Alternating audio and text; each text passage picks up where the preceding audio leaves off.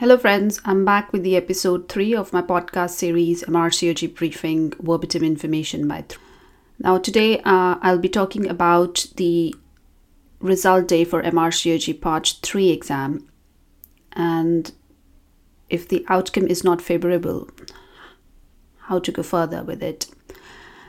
Now, it isn't straightforward as it was for MRCOG Part 2, which I discussed in my previous episode because the feedback will not be as detailed and elaborate telling you about your individual station performance.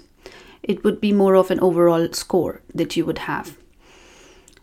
So it's very difficult to actually analyze what would have gone wrong and where do you need to improve.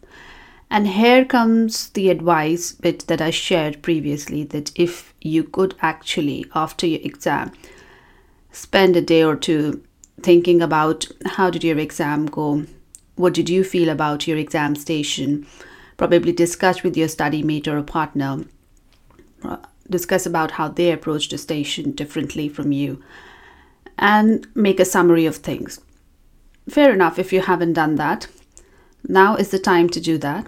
Again talking about the cooling off phase you need to give yourself a good week or a couple of weeks or month to sit and prepare a strategy. How you're going to proceed for your next attempt preparation?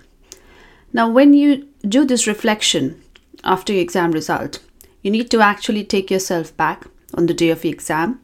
Try to go through your individual station that you attempted. Think about what was the station and how did you fare in it and how did you feel about it and if they, you think there was a particular station which you're not sure about, again, discuss with your study mate or someone who you think probably has passed or fared differently and try to see where the difference is.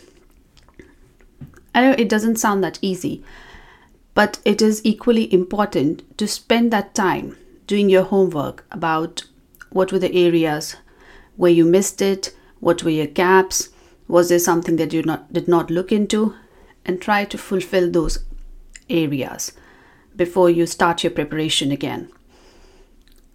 Well, what you need to make sure is that what the station really asked for.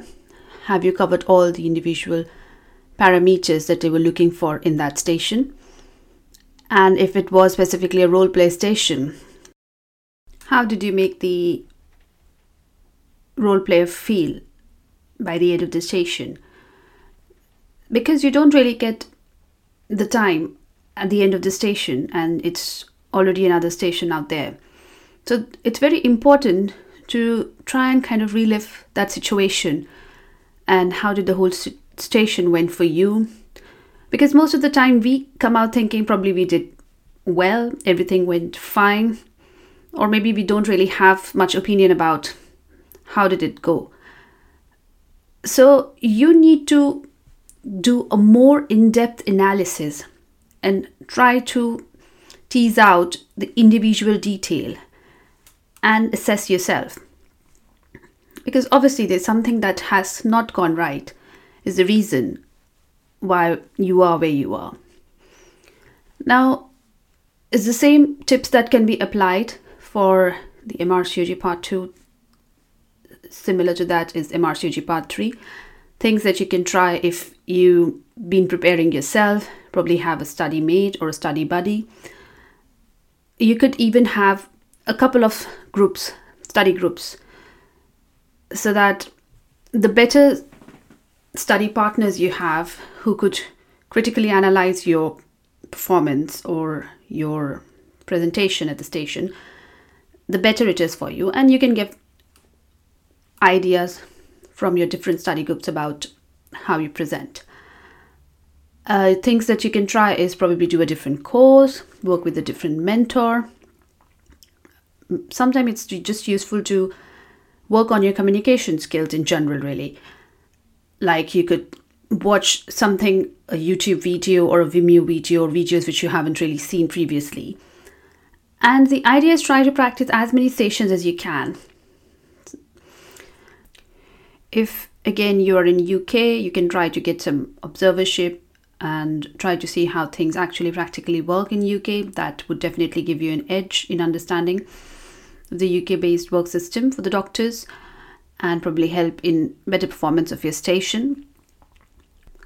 One important thing which I feel where I personally improved myself when I sat my part 3 was your presentation and your body language is very important. So emphasize on that. And also when you talk in a station you need to make sure that you are heard and audible well to the examiner. So have a good volume of your of your conversation in the station. So these are the few tips and few things which i wanted to talk about.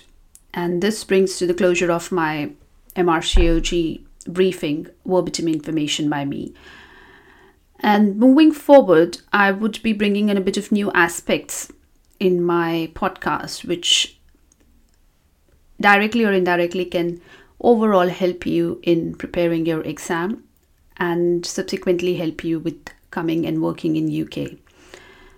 Thank you and all the best.